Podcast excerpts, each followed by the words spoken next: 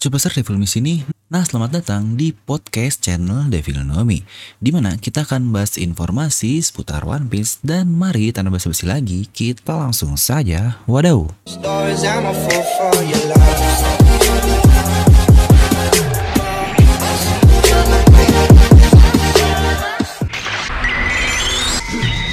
Oke, seperti biasa, kita akan membongkar tuntas One Piece chapter terbaru, yaitu di chapter 1026.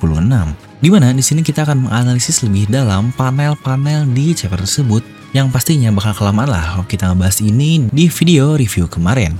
Dan seperti biasa, jangan lupa untuk like dulu ya untuk ningkatin YouTube algoritmanya. Oke, kita akan bahas mulai dari cover request seperti biasa lah. Di sini diisi Teteh Nami yang anjing cantik banget lah pokoknya. Dia bersama dengan Leo membuat desain model jahitan dengan gambar lion dengan brand bernama Haute Couture. Waduh, untuk logonya dari singa dan bunga matahari mirip banget dengan Thousand Sunny. Di mana itu awalnya adalah gambar singa, tapi banyak yang salah mengira jika itu bunga matahari. Sebenarnya ada banyak sekali hubungan antara bunga matahari, matahari langsung sendiri, dan Luffy serta keseluruhan cerita One Piece.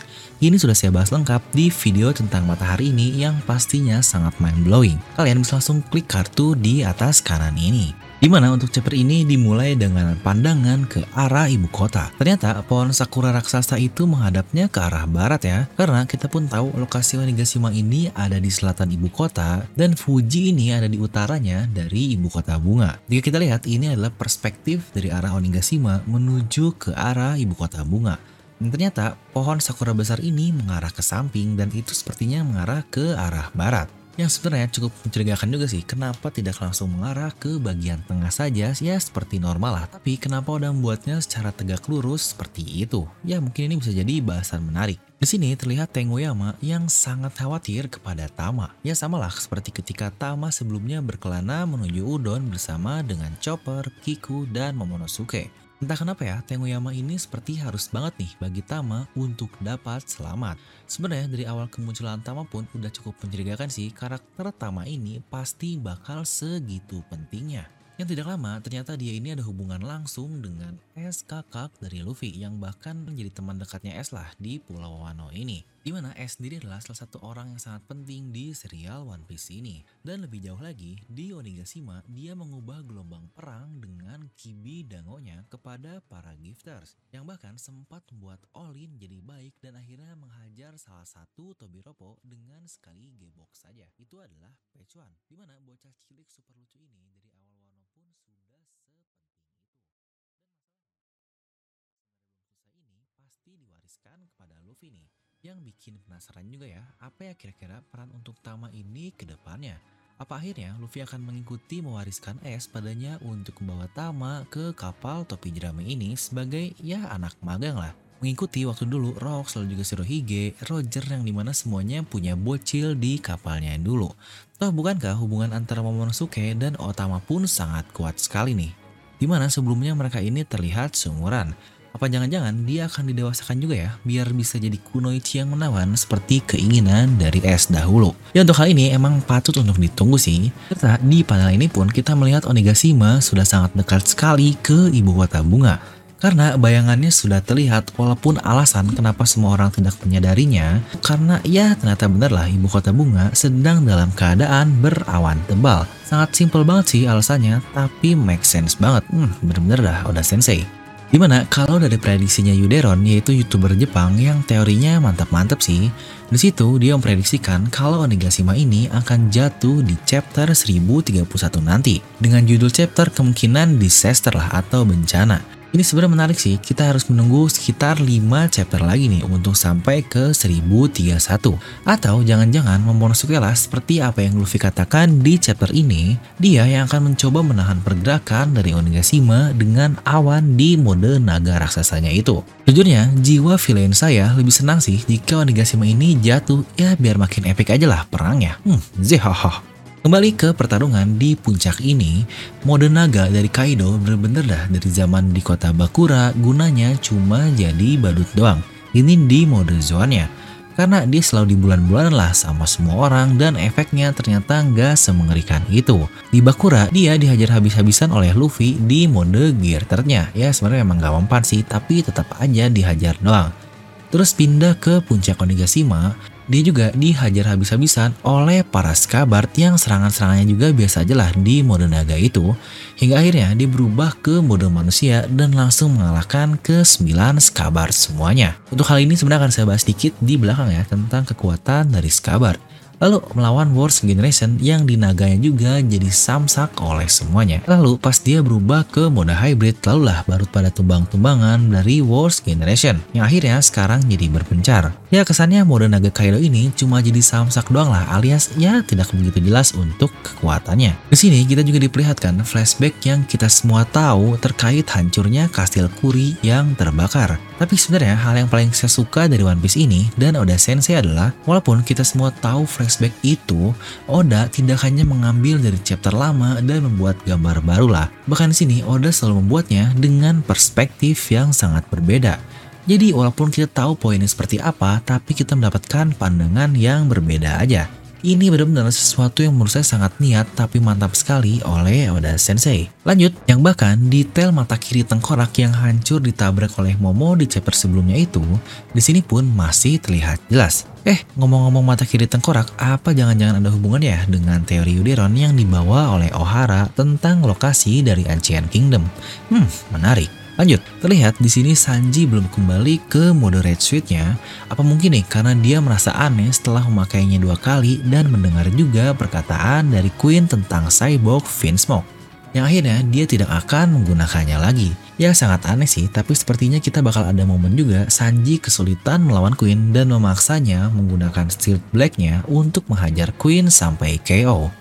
Di mana di panel double split ketika Luffy berkata akan mengalahkan Kaido, di situ terlihat Big Mom, Ki, Torao, dan yang lainnya.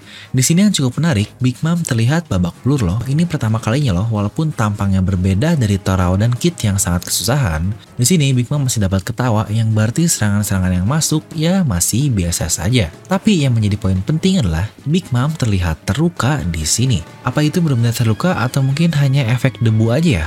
Hmm, ini sangat mencurigakan sekali. Big Mom sekali-sekalinya berdarah selama serial ini berjalan adalah ketika luka dari Mother Caramel saja, yang tidak sadarkan diri lah. Lalu ini juga nih yang menjadi highlight utama di chapter kali ini mengenai benturan Hausoko Haki luar biasa antara Kaido dan juga Luffy yang bahkan itu sampai membelah langit menjadi dua. Banyak nih yang bilang di komen, kenapa langitnya kebelah? Ya karena Onigashima ini lagi terbang, jadi ya deketlah ke arah langit. Lah, apa kalian lupa? Sains melawan Shirohige itu di kapal loh, di laut juga, serta Kaido dan Big Mom juga yang sama-sama membelah langit itu juga ada di Onigashima yang notabene di lautan. Alias mereka berada di selevel lah, tapi mereka sama-sama membelah langit juga jadi untuk alasan kenapa Luffy bisa membelah langit karena Onigashima ini ada di langit itu sangat tidak masuk akal. Sebenarnya salah satu alasan kenapa efek benturan Hausoku Haki ini gak seperti awal ya setelah saya baca ulang dikit momen Luffy dan Kaido beradu Hausoku Haki dengan Sande Al mautnya itu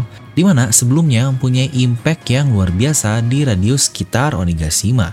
Dan hal itu pun kita lihat di langit Onigashima yang sama tapi benturannya antara Yamato dan juga Kaido yang memang tidak diperlihatkan benturannya seperti apa, tapi efeknya atau shockwave-nya sama persis dengan apa yang Luffy dan Kaido bentuk sebelumnya itu. Dan sebenarnya dari situ banyak yang langsung bilang jika Yamato pun bisa mengontrol Hausuku Hakinya yang sekuat Luffy. Ya sebenarnya salah satunya saya juga sih yang bilang seperti itu.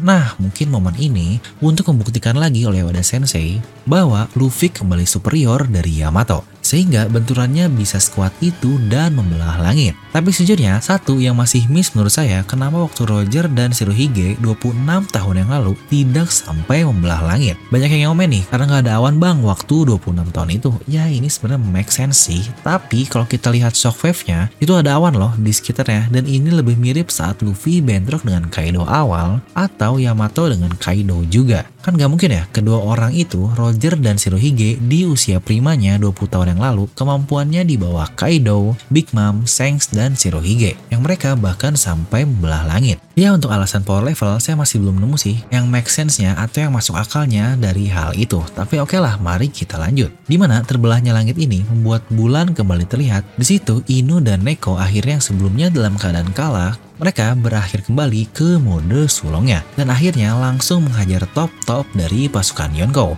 Yang satu dari Kaido yaitu Jack dan satu dari Big Mom yaitu Perospero. Sebenarnya saya masih cukup bingung sih gimana serangan dari Nekomamushi ini. Dia nyabet doang tapi terlihat serangannya kayak menembus tubuh Perospero. Di mana Perospero yang kecil ini dengan tembusan yang sebesar itu bukankah itu sudah cukup buat perutnya bolong besar? Kan gak mungkin ya dia mati begitu saja. Untuk Jack ini masih oke okay lah karena badannya sangat besar. Nah tapi ngomong-ngomong tentang kemampuan Jack ini bener-bener dah dari dulu Jack ini kerjaannya kalah mulu. Di Zou dia harus pakai gas beracun untuk menang di mana dia juga dari dulu nggak berhasil ngalahin Inu atau Neko. Di mana untuk di mode sulong berarti jelas lah Inu ini jauh di atas Jack yang padahal awalnya kondisi keduanya sudah sama-sama terluka. Jadi menurut saya, di mode dasar saja udah jelas lah ya, Inu dan Neko ini bisa kita bilang levelnya setara dengan Komandan Yonko karena Jack aja nggak bisa ngalahinnya di mode normal itu. Dan ke mode sulong yang anggapannya power up terkuat lah untuk para suku Ming, baru akhirnya mereka bisa ngalahin itu. Tapi itu pun bukan berarti mereka otomatis menang atau dominan di pertarungan tersebut. Karena kita juga lihat, awalnya Nekomamus ini masih sehat-sehat saja menendang Perospero di chapter lalu, tapi di chapter barusan sudah terlihat dia terluka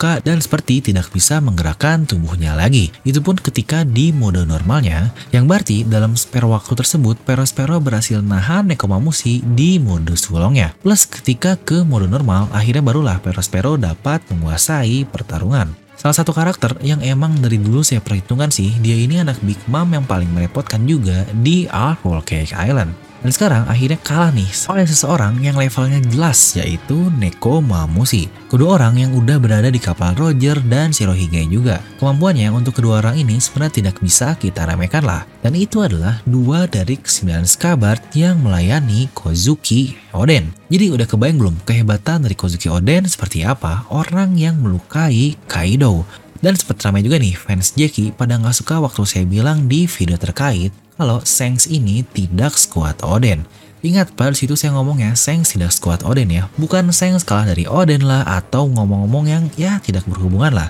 Di mana langsung banyak yang ngomen dengan kecintaan kalian terhadap Jackie, padahal itu hanyalah anggapan Kaido yang pernah melawan orang-orang selama 20 tahun ini, tapi tetap menurut Kaido, Oden lah musuh terkuatnya selama ini. Ya untuk pembahasan lengkapnya udah saya bahas di video inilah mungkin kalian bisa cek di mana kata-kata ini adalah dari Oda melalui Vivrekarnya. Jadi dengan itu seharusnya semakin gila lagi sih kalau kita tarik lebih jauh lagi. Skabart yang satunya saja sudah bisa mengalahkan Komandan Yonko di mana jumlahnya ada 9. Bahkan ada Asura, Denjiro, Kawamatsu yang katanya yang paling kuat lah tiga samurai terkuat. Mereka semua ini melawan Kaido bahkan Inu dan Neko itu di mode sulong loh. Ke 99-nya melawan satu orang saja saja, tapi rata bos. Gepo level antara semuanya ini apakah benar-benar sejauh itu? Ingat 9 kabar yang jika satu aja sudah setara komandan Yonko atau mungkin bahkan ada yang lebih hebat lagi, bukankah itu sudah seperti 9 komandan Yonko melawan satu orang Kaido?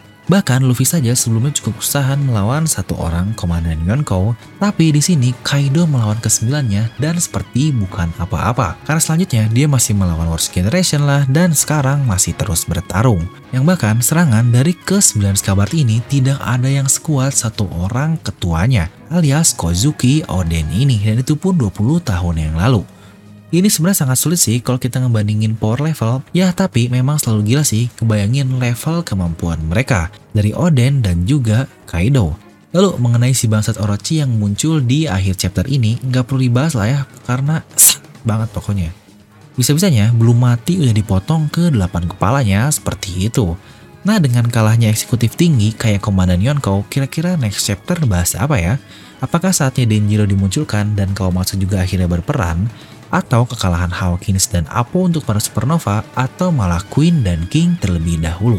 Nah jadi itulah untuk analisis kali ini buat yang masih banyak yang nanya nih terkait cerita Momotaro di mana udah tiga dari empat makhluk yang ada tinggal satu lagi yaitu burung pegar atau peasant apakah itu Marco? Nah di video ini udah saya bahas tentang siapakah yang cocok mengisi posisi burung pegar tersebut. Nah jadi itulah untuk analisis kali ini kalian bisa langsung tuliskan pendapat kalian di kolom komentar di bawah. Dan buat kalian juga yang ingin join membership channel Filnomi, kalian bisa langsung klik tombol join di sebelah tombol subscribe. Dan seperti biasa, semoga kalian terhibur dengan video ini. Like aja kalau kalian suka, dislike kalau nggak suka, jangan lupa untuk subscribe dan juga share ke teman kalian. Gue The Film pamit and I'll see you guys next time.